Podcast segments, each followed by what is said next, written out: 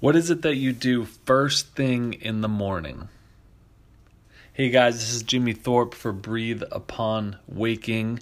And since my podcast is named Breathe Upon Waking, you can tell that one of the first things that I do is take a nice deep cleansing breath when I wake up. That's part of the reason I named it. Uh, there are some other reasons, uh, other reasons as well, and I'll uh, I'll get to those at some point, but not for today. Uh, the morning is part of the day when we're usually following routines and habits that have been ingrained over a long period of time. When this occurs, we can easily just breeze through tasks, attempting to get up and go quickly. The significance of time and place can go unrecognized, and we can set ourselves on a course that reflects that lack of investment. I think often about investing in ourselves as individuals. It can be within our diet, our health, experiences we have, or simply by reading. The beginning of the day, though, is such a fitting time to invest, as we can set ourselves off on a path filled with great returns. At the 2014 University of Texas at Austin commencement speech, Admiral William H. McRaven advised students to make their bed upon waking and to do it well. You can be proud of completing this simple task, and it can be a reflection of the work you do further on throughout your day. I usually can't make my bed right after waking because Matilda and my dog, Jackson, are still sleeping there. But I do appreciate the idea, and I come back a little later in the morning to complete this. It also reveals to me that we are all very different in how we do things at home, so there isn't a one size fits all approach to mornings. Some enjoy coffee while others take tea. We can all find our own habits that lead us to a successful day and employ them upon waking. Here are some ideas that have been working for me. You snooze, you lose. I've battled with the snooze button for years, and whenever I press it, I feel guilty, like I'm losing, and that I'm not supposed to be doing it. Instead of smashing that snooze, I turn the alarm off now and take a deep, cleansing, mindful breath. It's like a soft signal to the rest of my body that I'm going to get up now. I also feel and think about appreciation during that breath. I might be considering how fortunate I am to get another day, or cherishing the fact that Matilda and I will somehow grow today, or simply smiling and coveting the first moment that is only mine. This breath is all happiness, all love. Part of my ability to find this happiness is the fact that I really love my mornings now. So I'm looking forward to getting downstairs and starting with my day. It used to be grumpiness and negativity and why so early and 10 more minutes of sleep. It took some searching and practice to get where I am now, but I'm actually surprised at how making a few small changes has led to such an awesome awakening. Early bird gets the worm. Wake up earlier. It's that simple. This is somewhat related to not smashing the snoozer button, but it's also about just setting an earlier wake time goal. Sleeping a little bit longer and then waking up to rush through tasks mindlessly leaves you feeling chaotic, and success within whatever you do will be fleeting. It's similar to driving fast. You're more stressed, under more pressure, and not being mindful of all your moves. I'm currently waking at 4:45 a.m. and I'm working toward 4:30. For a while I would sleep as long as I possibly could and hope that Matilda would sleep late, waking waking when she would get up.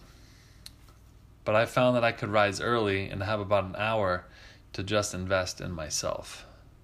I can't stress enough how beneficial this has been. Waking up early and feeling that you're up before most others can give you a sense of accomplishment, regardless of what you actually accomplish. You're already ahead. The elixir of life.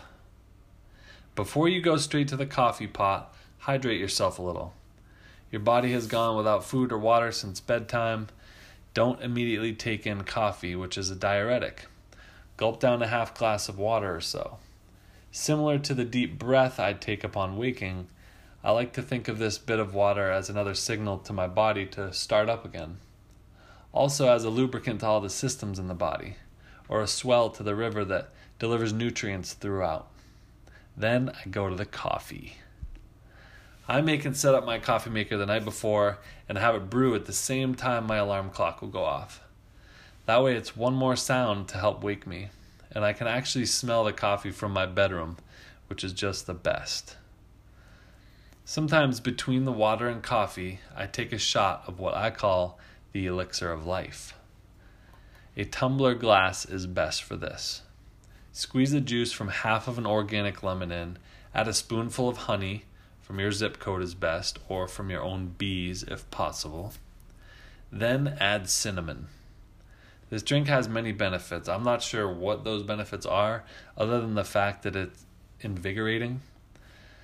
By the way, when did you last do something that was truly invigorating?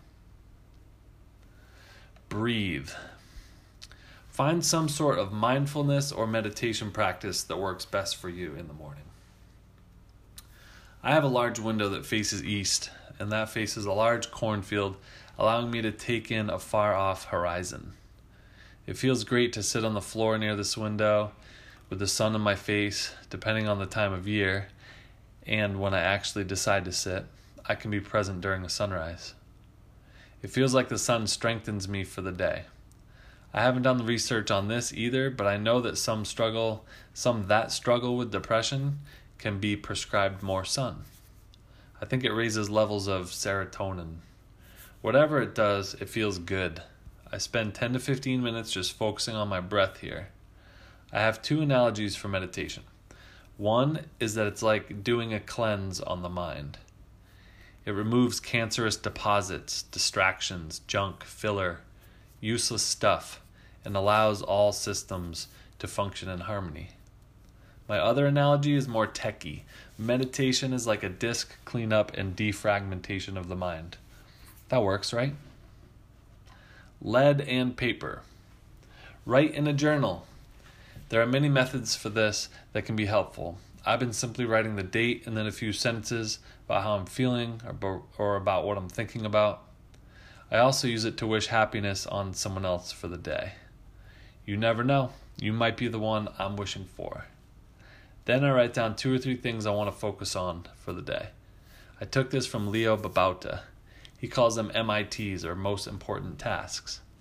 By connecting these MITs to goals that you have, you'll make sure to complete object- objectives along your journey.